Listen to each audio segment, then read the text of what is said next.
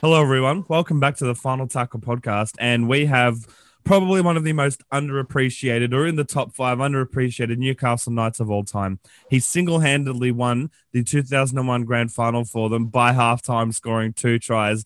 He was a damaging hooker and also a really good lock. His name is Billy Peden. Thank you very much for joining us today. This episode is brought to you by our proud sponsor, Gold Coast Trading Cards. They are an authorized TLA trading card dealer and they are the NRL collector's choice. From box breaks to individual cards. They sell thousands of them from the 1960s up until recent 2020s and into the future 2021s coming out next year. Be sure to get all of your NRL trading card needs at Gold Coast Trading Card. Pleasure, CJ. How you going, mate? Yeah, I'm good, thanks. I'm good. So, what's your day been like today and what have you been up to? Uh, day's been really cruisy, day off. So I uh, went and checked the surf this morning. It's a bit big and messy in Newcastle, so uh, mm-hmm. that was off off the chart. So just a bit of uh, bit of shopping and uh, yeah, back in to, to have a chat to you. Yeah, fair. Um, are you going to the beach rugby event that's coming up uh, Australia Day week, weekend ish? I, I want to say weekend, but it's literally a few days after the weekend. But are you going to the beach rugby fives in, at Nobby's Beach? I would love to, but I'm actually rusted on, so I'm going to work ah. Australia Day. So, um, yeah, well, I mean, it's on. but... It's also on the 23rd, 24th, and 25th. That those whole few days. Oh yeah, right. Well, I'll definitely I'll get over there. I you know I love to support the blokes, and mm. you know, Lottie Tadiri is a great man, and and Danny Buderus is involved. So, you know, it'll be uh, it'll and Big obviously o- a great, great and Big OC. Yep, yep, and Big OC with his chase the energy. Yeah, Big Owen, he's back and fit as ever. So he's uh, it's great he's, to see he's, he's really good. turned his life around. So mm. yeah, he's going well.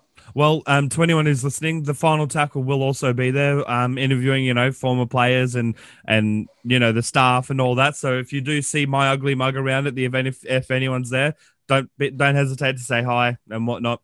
Anyway, back into the topics. Really, you made your debut for the Knights in 1994, from what I can remember.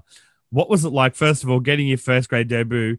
And um, the you could say the system to get through was a bit different to how it is these days. You know, it's very, very structured these days. You know, you've got to go, you know, you you go through basically um, you know, your juniors, and you've got to go SG ball, then under 20s, then Canterbury Cup, and then, you know, whereas you could be picked like one day for reserves and then play first grade that same day, possibly. What was it like for you, and how long did it take you, and everything in between? Yeah, well, I took a different path to most people. Um, obviously, most people, even back then, went through the process of the junior reps and, and being involved in the club for a long period of time before they progressed through to grade and then first grade level. Whereas mm-hmm. um, I was still knocking around playing for my local club, Cessnock, uh, up until the age of 23. And oh, when wow. I turned 20, uh, at the end of that season, I was offered a, a trial to, uh, to uh, to trial for a contract at the Knights and, and just an off season really to train. So yeah, um, obviously went down there and and I think under the advice from Matty Johns and a bloke called Steve Fulmer who used to uh, play for the club and and came back and coached me at Cessnock. So for those two guys, they sort of put their necks on the line and said maybe it's worth giving this guy a go, even though I was a little bit older than what what would be expected of, of that sort of um, opportunity. So. Mm like, because um, at the um, time, kids were 16, 17, 18 getting their debut, and you were 23, sort of thing. Yeah, 23 to, to get to the club. And then by the time I'd played first grade, I was 24. So mm-hmm. it was, uh, like I say, it was a different a different pathway. You know, you still uh, every now and then see it now, but not, not as sort of mm. common as it was yeah, there's definitely a, a, few older heads per se. You could say that definitely get their debut around that similar age, like Andrew Davey made his debut at 28 last year. Um, yeah, yeah. Matakavalu got his debut, I think, at 24 or 25 for the Roosters. I may be wrong, but yeah, you do very rarely see it, but you know that they've earned it, you know? Yeah, and it's uh, generally for the older guys, it's a tough road. You know, you've you've got to learn. You you go through the process of life. You, you're working. You're you're training while you're at work. You know, whereas you see some of the younger blokes are given opportunities and contracts earlier, they're full time when you're trying to compete with them in it. And mm. it's a hard it's a hard space to compete in. But um, you know, every now and then um, the sun shines on a dog's backside, so they say, and, and, you get an opportunity. And it's about taking those opportunities when they come. You know, and you never really know when or if they are going to come, but but it's all about being ready when that opportunity comes. And and fortunately for me. uh, the cards fell in my favour, and I was offered a, a contract, albeit a very um, inexpensive one. But uh, it was enough, you know, and, and, I was happy with it at the time. And just to get the opportunity to pull mm. that jumper on and play with that class of players was a real honour for me, and and something that I'll look back incredibly fondly on for the rest of my life. Yeah, exactly. I mean, and speaking, imagine like if you knew what was to come in the coming years, three years later, you were in a grand final with the Knights and you guys won. Obviously, the first grand final for the Newcastle Knights for the one town team, the mining team, you could say, you know, the mining town, mining team, all that. First of all, what was it like uh, winning in 97 and just the whole atmosphere in general, not just that one week of grand final week, but the whole season leading up to the grand final? Yeah, it was a big one because it was sort of my first starting year. I'd, I'd spent a couple of years as an interchange player. So, 97, I sort of got my break in the second row and playing mainly second row. So, it was um, it was a bit of a breakout year for me. And and we just seemed to start to click as a team. We, we had some incredible individuals there. Mm. You know, Muir, you had you know O'Davis at the back, you had Harragon, Butterfield at the front. You know, we we'd had some uh, Adam you in the back row. You know, you, yeah. you had, you had uh, Owen Craigie, you had Andrew and Joey. Just, you had a whole star-studded yeah. team. Like when you think about it back on it, it's like how is that not a grand final team? You know. so continue. Yeah, yeah. It was just uh, it was just a real sort of, and we were pretty well, obviously very thick, you know, and so, most of us still are today. Today, so it was. um it was just a perfect storm. I think it was the team was a good fit for the town at the time. The town was a good fit for the team, and, and everyone was just pulling in the same direction. And we had a, a great coach from um, the UK, Malcolm Reilly, who pulled everyone together and pulled the strings. And, and you know, obviously under the leadership of Big Paul Harragon, it's um, oh yeah, he's a he's a He's called know, Chief for like a reason. yeah, people like him don't come around every day. You know, it's just um, it, it was just a uh, it, it, was just a real honour to be involved with, and and the buzz within the town. You know, even when we just made the semis for a start, there was a real buzz around the place, and and every week we got further into the the, the deeper into the finals, you could feel the the positive energy within the region growing, and and you know people sort of say, oh, that can be sort of a load to carry, but but for us, it was a it was a real positive energy and driving force, I suppose. And it was like a let's win it for the team and the town and everything like that. Yeah, you know, like we'd we'd had some set. The town itself had had some setbacks. You know, the BHP closed that year. A lot of people had lost their jobs and become unemployed. So um, the only bit of positive sort of news they would get would be their footy team on the weekend. And if we could win, it, there was a positive attitude in the town. And and when it got to that sort of point where I think we were driving down to their um, grand final breakfast on the Tuesday afternoon, I think it was, yep. the breakfast was on, on the on the Wednesday morning. Uh, Big Chief got up and now you know made his now famous speech of you know it's more than the game and you know, there wasn't a dry eye in the bus. Everyone, you know, if we could have played that Tuesday night, we would have, you know. Yeah. No, wow. Um, and speaking of Big Chief Harragon, um, was there any special speech that he gave at halftime in the 97 grand final? Um, it probably was, but um, when I think back on it, it was a bit of a blur. You know, like the, the first half was um, we were under the pump the whole time, but the main thing I remember is just how physical it was. You know, like mm, that game was intense by the looks. and Butt and Adam Muir and Wayne Richards and, and Mark Marc Glanville and myself. We're, we're, all up for the physical fight of our lives. You know, and, you're all getting hammered. We you know, by by Beaver. You were getting hammered by Mark Carroll, like who was literal Chiefs opposite. You know, they absolutely hated each other and they were going up against each other in a grand final. Yeah, and it was something to see. And some of the collisions they had make the ground shake, which was which is exciting when you weren't involved, but when you're involved in it, it was a little bit painful, but mm. it was good fun. and um, and it was a bit of an old school grand final, and maybe I don't know whether there's been that many since. Where I was going to say, I think it was of, the last of the old schools. Uh, yeah, where it was that, that real sort of loosening up period, and you know the. The oh, maybe 03. I'd, I'd say 03, the Roosters, um, Penrith. Other than that, Penrith one, yeah, yeah. Other than that, I can't really say that. Yeah. And speaking yeah, of Chief, so, did he really mention? Mate, uh, there's there's a I don't know if it's true or not, but people always say that you know whether it was pre-game or just in general on grand final day, he said to everyone, "Look, don't worry about it. They can't suspend us or send us off in a grand final, sort of thing."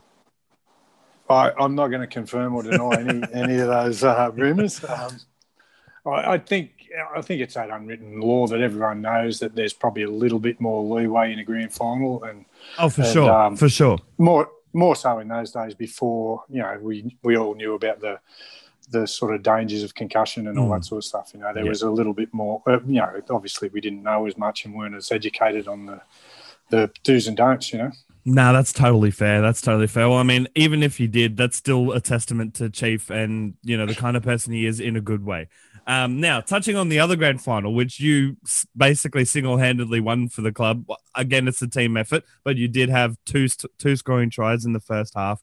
The 2001 against Parramatta. First of all, congratulations, and second of all, how did it differ to the 97 grand final for you personally? Uh, personally, I, I, think as a team we'd matured a lot more. Uh, so for me, I was a, quite a senior member of the team. I think I was, I would have obviously been 31. So um, it was one of those ones where, like I say, I, I, was fairly confident with my place in the team. Whereas in '97, I was still finding my way. Mm-hmm. So, so that that was the biggest thing I thought or felt in the, in the build up to it was a lot more confidence and and I, I wasn't as um, starstruck um, mm-hmm. and and we had very similar like an experienced team with the sprinkling of great youth you know so that really that really helped us along the way um, and personally like I suppose if I was to pick one, I've, I've, heard Joey say once before, it's like picking a favourite child. You know, like to to pick a grand final over another one. It's but but personally, I you know, ninety seven probably sits better with me. But you know, 2001 to have scored two tries, um, it was a unified competition. Whereas 97, there was people saying that Super League you know, counts, know, Super League all that, counts, you know, this, that, the other. Yeah, you know, and you know, I'm sure that the Super League boys would have been saying the same about their grand final, and you know, I don't, it would never detract from what those guys achieved from their grand finals. But um, but in 01, at least everyone was there, and there, there could be no correspondence in it into we uh, we beat the best team on the night, and, that, and they were a great team. We give I've got to give credit to Parramatta for what they achieved that year. But uh, in saying that, we, we obviously felt that we had their measure. We we they give us a touch up midway through the year, but we'd sort of um, beaten them quite convincingly at home earlier in the year. So it wasn't as though we were overawed by the situation or thought that we weren't able to do it. You know, so it was um, there was more of a confidence in the air, whereas 97 just was a wave of emotion, I think. Mm. No, that's fair. That's honestly that, that makes a lot of sense. And it's really interesting to hear, as you said, Joey, like once said, it's like trying to pick a favorite kid. It's like I love them both for different reasons. I'm guessing is what you're saying about the grand finals, which is totally understandable. As you said, totally different vibe surrounding each grand final. You know, you said 97, the minds had just shut down. They, you know, it was a really, you know, our first grand final. And then 01, it was you were going up against the best club of the whole year and everything in between from that, which is really understandable. Um, you then went over to London to play for the London Broncos, um, who then became the Harlequins and then etc. etc. Um, what was it like going over to London and in general the differences and playing in the Super League? Um, well, to, to summarise it straight up, it was probably one of the most enjoyable years. After having such a long time at Newcastle and and I suppose being a bit of part of the furniture, like you become complacent about, you know, what what it is to be in the team and all that sort of stuff. So, and to be the new guy to go over, particularly to another country, um, mm. it was and into another competition, it was it was a real. Um, it was really refreshing, and you know we had some tremendous blokes in that team. You know, like uh, the likes of Jim Dymock, uh, Dennis Moran, Russell Bowden, um, just to mention a few, I was still Retulus, and you know, then some a couple of young English lads called Rob Purdham and Paul Sykes, you know, and, and, a couple of older English guys, you know, like Francis Stephenson that had played for England. So yep. it was um, it was a real good bunch of blokes, and, and being in London, everyone was from outside in, so everyone had to make the effort to be a part of a team, which was yeah. I found really, I found a really good experience, really positive experience. Um, so, but even the, to, the going to London was a bit of a mishmash to start with. You know, originally I'd signed for a club called Salford for oh, two yep, years. Salford City, yep. Yeah, and they they um, unfortunately were relegated in the last oh. game of the season proper. So, so for my future, then it was up in the air. Um, they said they still wanted me to go over, obviously, but wasn't able weren't able to to pay what I'd signed for. So um, it was an unfortunate situation, and I sort of said, I, you know, I, might have to look around because I, I, I, wanted to play in the Super League. I didn't want to go over yeah. there and play in the second division. You know, so were they willing to um, say, "Look, you're we're happy if you want to look elsewhere because we can't offer you the money that we originally agreed on"? Or yeah, they were. They were really good, good uh, and hats off to them. You know, they were they were very good with that. Um, I, th- to be honest, I think I did have a clause in to say that it had to be a Super League club, but okay, but they, I think they obviously still could have made it harder if they if they wanted to. So yeah. um, you know, but it, it, ended up that I ended up uh, one year at London, and and I I finished up on that year, which was um, which was enough for me. I think I, I was 33 by then, and and you know happy to sail off into the sunset. So it was, um, yeah. but it was a good year. We we we started off reasonably poorly and, and took about five or six games to learn to play together. And, and once we did, we came home fairly strongly and, and made the semis and were knocked out by, I think, the eventual premiers that year in St Helens. So it was, um, that was uh, what I'd call a pretty successful year for, uh, for a bunch of people all thrown together at the last minute. Yeah, for sure. Honestly, absolutely, for sure. Um, and what did you do immediately, like the year or two, you know, the following immediate years after retiring? Um, the first little bit, I um, there was a bit of uh, bit of to and fro as to whether I'd go back and play in London, um, but it got to the point where I was offered a part time job at the Knights as a strength and conditioning coach, okay. Um, which which I was quite excited in the challenge of.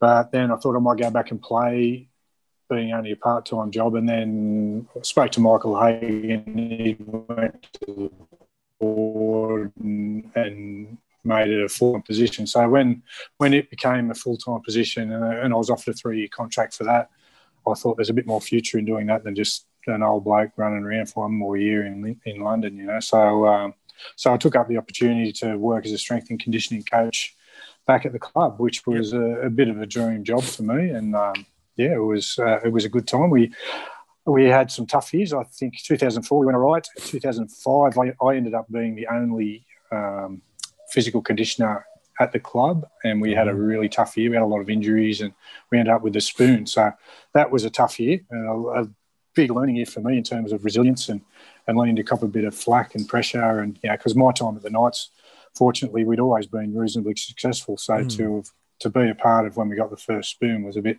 was hard to swallow, you know. So, mm. like I said, learned a little bit about resilience and and then the next year, we came back and made the semis uh, in 2006, wow. uh, which was my, my last year at the club. It was, and uh, and during that year, I was I was offered the opportunity to go back to London as a strength and conditioning coach. So yep. that was when they were the um, Harlequins. Now, wasn't it? That's right. Yeah, yep. they they'd take the Harlequins had take rugby union club had taken over, um, the, our previous owner, David Hughes, was still involved, but and still heavily involved as a chairman, but um, but wasn't the owner anymore. And so we took on the Harlequins name, which was good. We played out of the stoop at Twickenham there, which was right near the, the big Twickenham ground. And yep. Uh, it was it was great. There was a lot to learn off the Harlequins Union boys as well. We shared a facility, so that was good to to be involved with those lads as well. And um, I had three years there and got to the point where I started to miss home a little bit. And, yeah. uh, you know, kid, my kids were getting to the point where I wanted them to grow up as Aussies and not Pommies. And, yeah. and, uh, and if I think if I'd have stayed there any longer, I've often said to people, if then we moved home, it would have been, I'd be moving to my home, but taking them out of theirs because they would have been yep. in England a lot longer than they were in Australia. So yeah, so we made the decision to to cut ties and and come back, and and I um and went down a completely different path into the mining industry when I came back. Yeah, nice. And from what I'm led to believe, you're still working in the mining industry to this day, which is great. What What are you doing in the mines these days? Yeah, I'm involved in the industry, but not mining anymore. I, okay. I work at the I work at a, a, at the port in Newcastle where we we export we export the coal. So um, so it's still within the industry, but uh, just but a, just a down diff- in the mine, different arm. Yeah, yeah. I, w- I was working as an underground miner for a while, and and then did a couple of years in the control room, and uh, yeah, then now over into the the port side of things. No, that's fair. Um, hmm. And during your time with the Knights and the and the Harlequins slash Broncos, etc., um, what's your funniest memory and or your favorite memory? And also, who had the strangest pre-game routine or ritual that you can remember? Oh, I think the strangest pre-game ritual was one of my great mates, um, Adam McDougall. Um, okay, Mad Dog. was what, he was widely renowned for t- talking to different parts of his anatomy uh, before a game. But his Okay. funniest one was, you know, you'd, you'd have the big beams that hold up a whole stadium, and Yep. uh, before a game, Dukes would be running along and dead set palming these these big turrets that hold these uh, stadiums up and, and making making the stadium shake. He was that strong. So, uh, yeah, D- Dukes was certainly one for trying different things and having pre-game um, routines that were a little bit less than the average. You know, whack your boots on a few stretches and run out there. So, Yep. Dukes was definitely one of those ones. And Did probably one of the funniest moments too was when he was famously um, in Tamworth. We were in a trial game, and he, he was uh, the widely renowned one where he spoke to his legs. So that was uh, that was quite funny to watch. Wow. Did you have any pre-game routine or ritual? Uh, not really. Um, I, you know, a lot of blokes say that you know wear the same speedos and all that sort of stuff. I was sort of, I was not really into that. I just, you know, sometimes I get an ankle strap, sometimes I wouldn't. You know, I, I couldn't wear a mouth guard because um, I couldn't talk with it in there, so I, I never wore a mouth guard for all the games I played footy, Fuck. which I probably should. I probably should have. uh, if you look at my teeth these days, you'd probably say I, I definitely should have, and the scars on my face. But um, you know, as as far as weird routines, I, I just used to like to get there and play. Um, you know, you look at blokes like Matty Johns, who used to sometimes turn up as uh, you'd, you know you'd be in the sheds, he'd walk in and you go, "Hey, Matty," and you go, "No, you haven't got Matty, you've got Reggie boy today," and you know he'd, he'd fly into a Re- Reg Reagan routine, and Yep. everyone would be crying, laughing before we ran out. You know, we, people are supposed to be nervous. We'd be we'd be all pissing ourselves laughing, running out to, to start the game, kick off. You know, but I mean, that's where it's at. You got to have a nice, relaxed attitude, in my opinion, in the sheds. You know, because otherwise, if you are tense, the game will reflect that sort of thing. Oh, absolutely, and I think a lot of our success was because of that lightheartedness. You know, you had Matty doing that, and Joey was always making fun of things, and and you could just see genuine love for playing footy and being around each other's mates. You know, so I definitely think you can be overawed for an occasion, and and I think people like that and characters like that within a dressing shed just bring that lightheartedness and take the pressure away up until the very point when it's going to happen. And by then, it's you know, there's no point worrying about it. You you're already in the battle. You know. Yeah, exactly, exactly. And what are your thoughts on you know the Knights' chances for this upcoming 2021 season?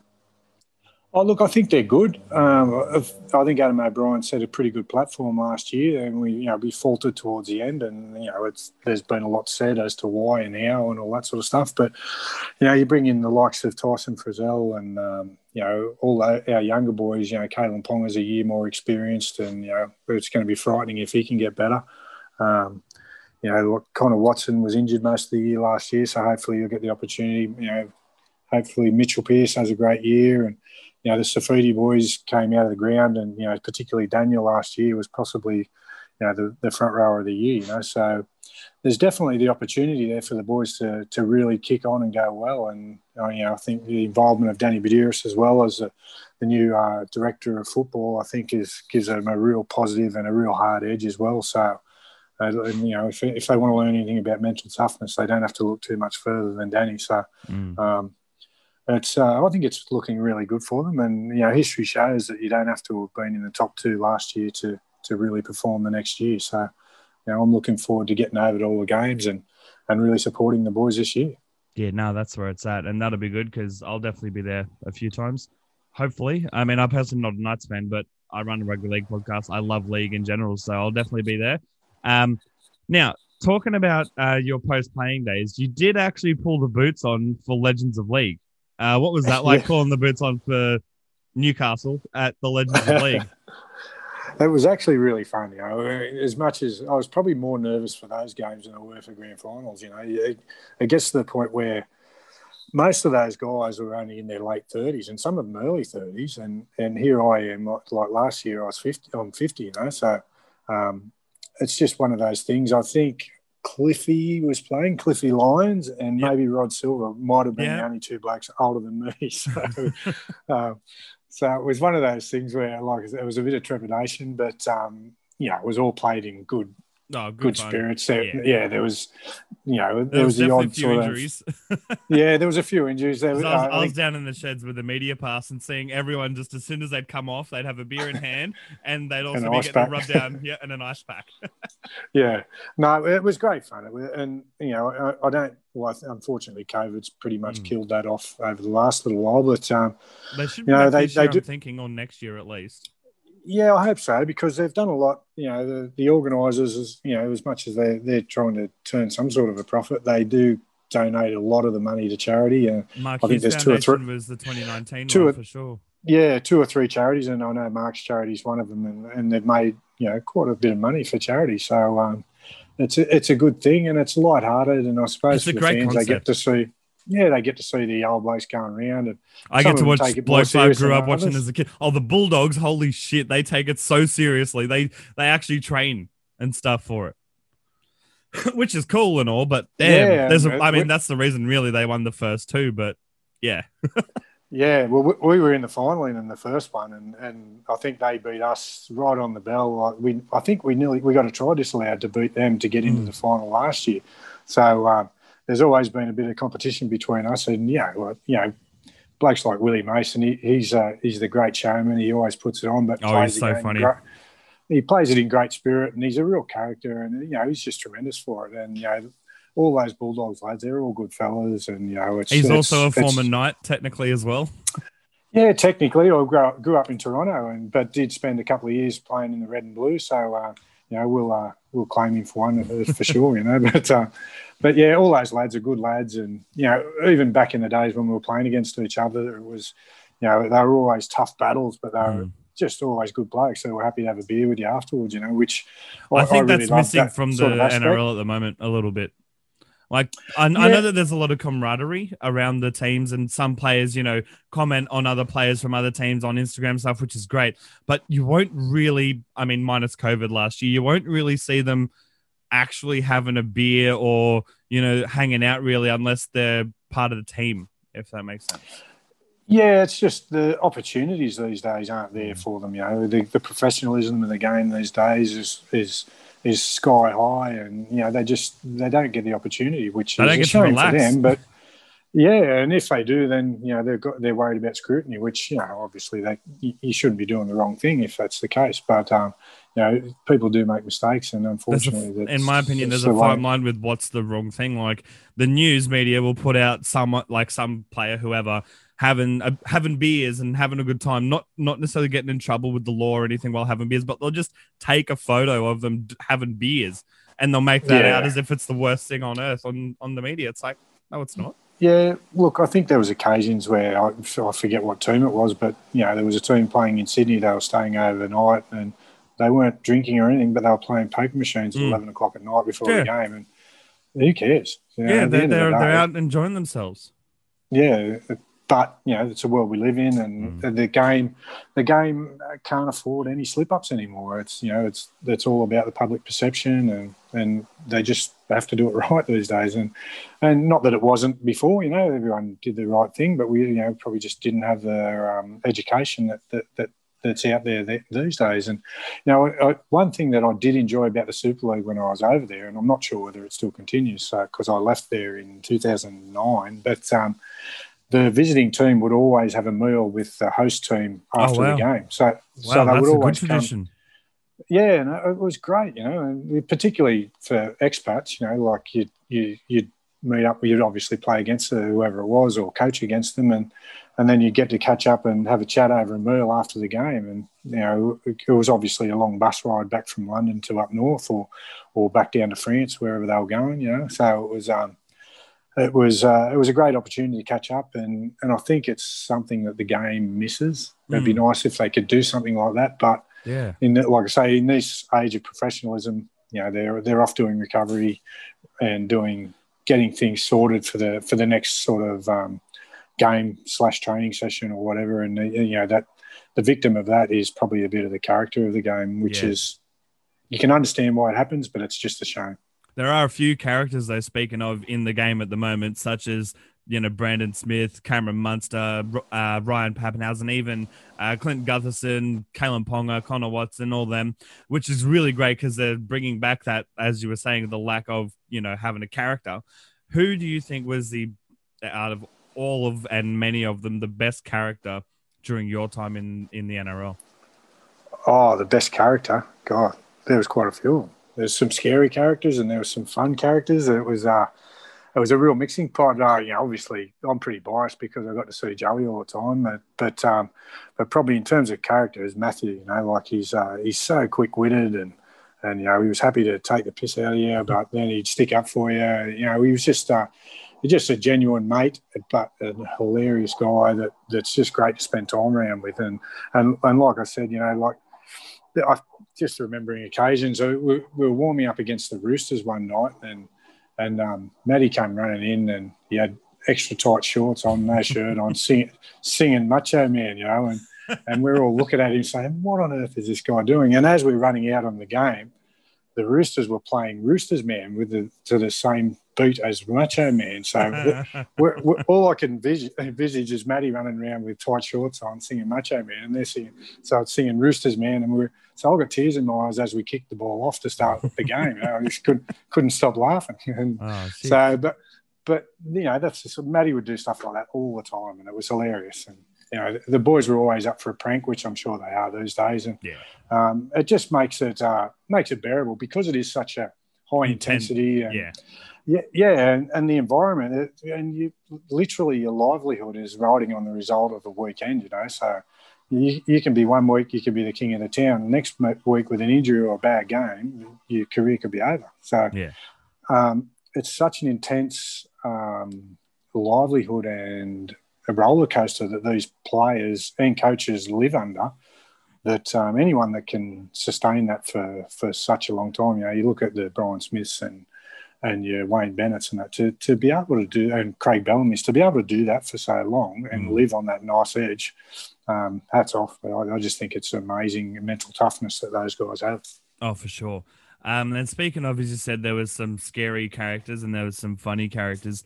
Who did you always hate or at least dislike? Not necessarily players individual, but teams going up against, knowing that you were, you know, going to get thrashed about no matter how good you played. Yeah, there was a couple. You know, in the early days, you know, you, it was your South Sydneys and, and your Canterbury's, and and then as it got a bit longer, it was you know Manly and and then Brisbane, and you know there was always that. The I suppose as we got a little bit more successful too, there was the rivalries, and that was always Newcastle Manly was always mm. a bash up and and always like that. But um, you know, obviously, like I say, the, that Brisbane team in the late nineties, two thousands, mate, yeah. they were they were something else. You know, but you had Big Gordon and all the rest of the boys, and um, but same, whenever you stayed up in Brisbane, they'd be the first one to shout your beer after the game after yeah. they bashed the bejesus out of you know. uh, but, you know, we like to think that we gave as much as we got, you know. Yep. Maybe I, I mightn't have. I might have got a little bit more than I gave. But at the end of the day, I uh, I just loved the competition of it and being, yeah, I was quite proud to be on the same field and, you know, in the back row against Gordon Tallis, you mm. know, and he'll be remembered as one of the one of the firebrands and and one of the most intimidating forwards of any era. You know, so yep. and to to be on the same arena or in the same arena as those guys, it was um, it was a real honour, and and to have blokes like Chief and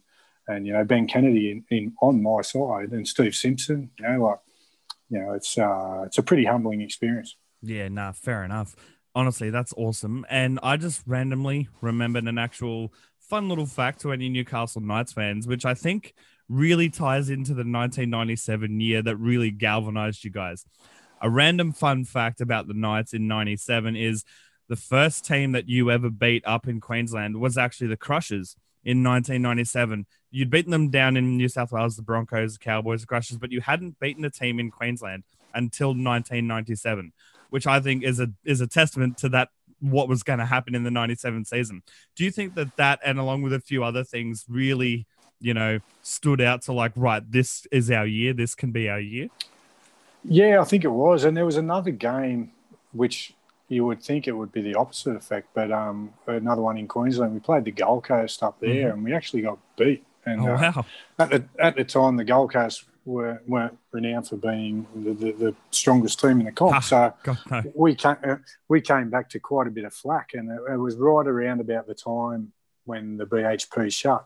Mm. So for us, it, wa- it was a real period of soul searching, and you know, we really wanted to win that week to just give the town a bit of a boost, and we'd failed. You know, so um, from that failure came a lot of soul searching and a, and a lot of honesty from all the boys in the playing group, and and I think that sort of set in motion the the um, probably put the steel into the boys that we'd uh, that we, we'd failed in, in an, an effort to to do something positive for the town. So we felt like we owed them something, and uh, and it, and it snowballed from there. You know, we, we played a couple of games, and I, I think Joey even promised to get off the drink. You know, up until we got into the finals and all that sort of stuff. So, you know, there was a, a lot of commitment there from the Mm. boys and and um, from the town as well. The town gave us that commitment back. So, if anything, it, it was like it magnified our um, our the steel that we had in us, or the the the intention to go forward and get better. You know, so it was Yeah. um, there was a real uh, perfect storm of um, of positiveness from possible negatives. Yeah, for sure. Which there definitely was that positive coming from that loss. Um, and going into some fun topics again, uh, what is your current beer of choice if you drink? My current beer of choice. Oh, well, I went down the craft beer sort of sideline for a little while, but I've gone back to drinking Tooheys New because I think when I was a kid or young bloke, I used to go. I didn't have any pressure when I went to the bottle shop. I just went and bought Tooheys New. So Yeah. now, now I go back there and drink Tooheys New. Yeah, no, that's fair. Take all the thinking out of it. Yep, yep. And what is your favorite way to have a steak? My favourite way to have a steak is on the barbecue, um, medium well. Oh, nice. If you could have a superpower, what would it be and why? If I could have a superpower, it would be. I don't know what it'd be. Don't know. No, that's fair. I'd have to think about that one. No, that's fair. I, I, Um, I'm not a real fan of superhero movies. no, that, that's totally fine. And um, okay, what um show or movie series sort of thing did you binge on Netflix last year during the when there was that big lockdown? It could have been Uh, what the one- TV or whatever. yeah, yeah. Well, I binged a bit of the Vikings. Okay, yeah, Vikings a like, good like the Vikings. That, that was a good show. Uh, I think there's probably been a few over the years, but um, yeah, that was probably the main one. No, that's fair. Um, and we've actually got a question from one of our, uh, you could say colleagues. They actually run a podcast starting up. It's Newcastle Knights specific called the Benchwarmers, and they ask if you could bring back one celebrity or one, um, you know, historical figure or one musical artist from back from the dead, who would it be and why? Oh wow. Uh, well, I'd like to bring back John Candy because I think the world can do Oh. with a bit more funny stuff. Hundred percent. I loved John Candy. We- I, We've all I love all of his serious stuff going on. Yep. I think he's him or Chris Farley would be the ones that we need. Everyone needs a bit of Uncle Buck, think. Oh, 100%. Everyone needs a bit of Uncle Buck. Or my favorite film is that, that he's in is Who's Harry Crumb is another great film. That's a cracker. Oh, it's such a good one. Um, and on all that note, I've got one last topic, and that is what advice would you give to any kids who, you know, uh, wanting to be a big rugby league star one day? Um, oh, it's funny. I've been asked that question a lot, and, and I alluded to it earlier in the segment. It was uh, is be ready when that opportunity comes. You never know when you're going to get an opportunity, um, so you've got to train, prepare yourself, mentally prepare yourself as though that opportunity is going to come tomorrow. Because the one thing you don't want to do is get that opportunity and think, "Holy shit, I'm not ready." You know? so, the, the- you know, you want to be you want to be hungry and and if you're hungry, you'll be prepared. And when that opportunity comes up, you'll be fit, you'll be strong because you've been ripping in. You, you you've got that mindset. So Because you are uh, ready. it- because you're ready, and that that opportunity is going to come. You just don't know when. So. Um, it, th- that would be the biggest bit of advice I would have. Uh, you know, people could talk about, oh, watch this, watch that. At the end of the day, it's your, it's what it is between your ears uh, that pushes you, that motivates you. If you really want to become a footballer, that's what you have to do. You have to be ready when that chance comes, because, like I said, most people do get some sort of opportunity within their life, and it's and it's being able to take that when it comes.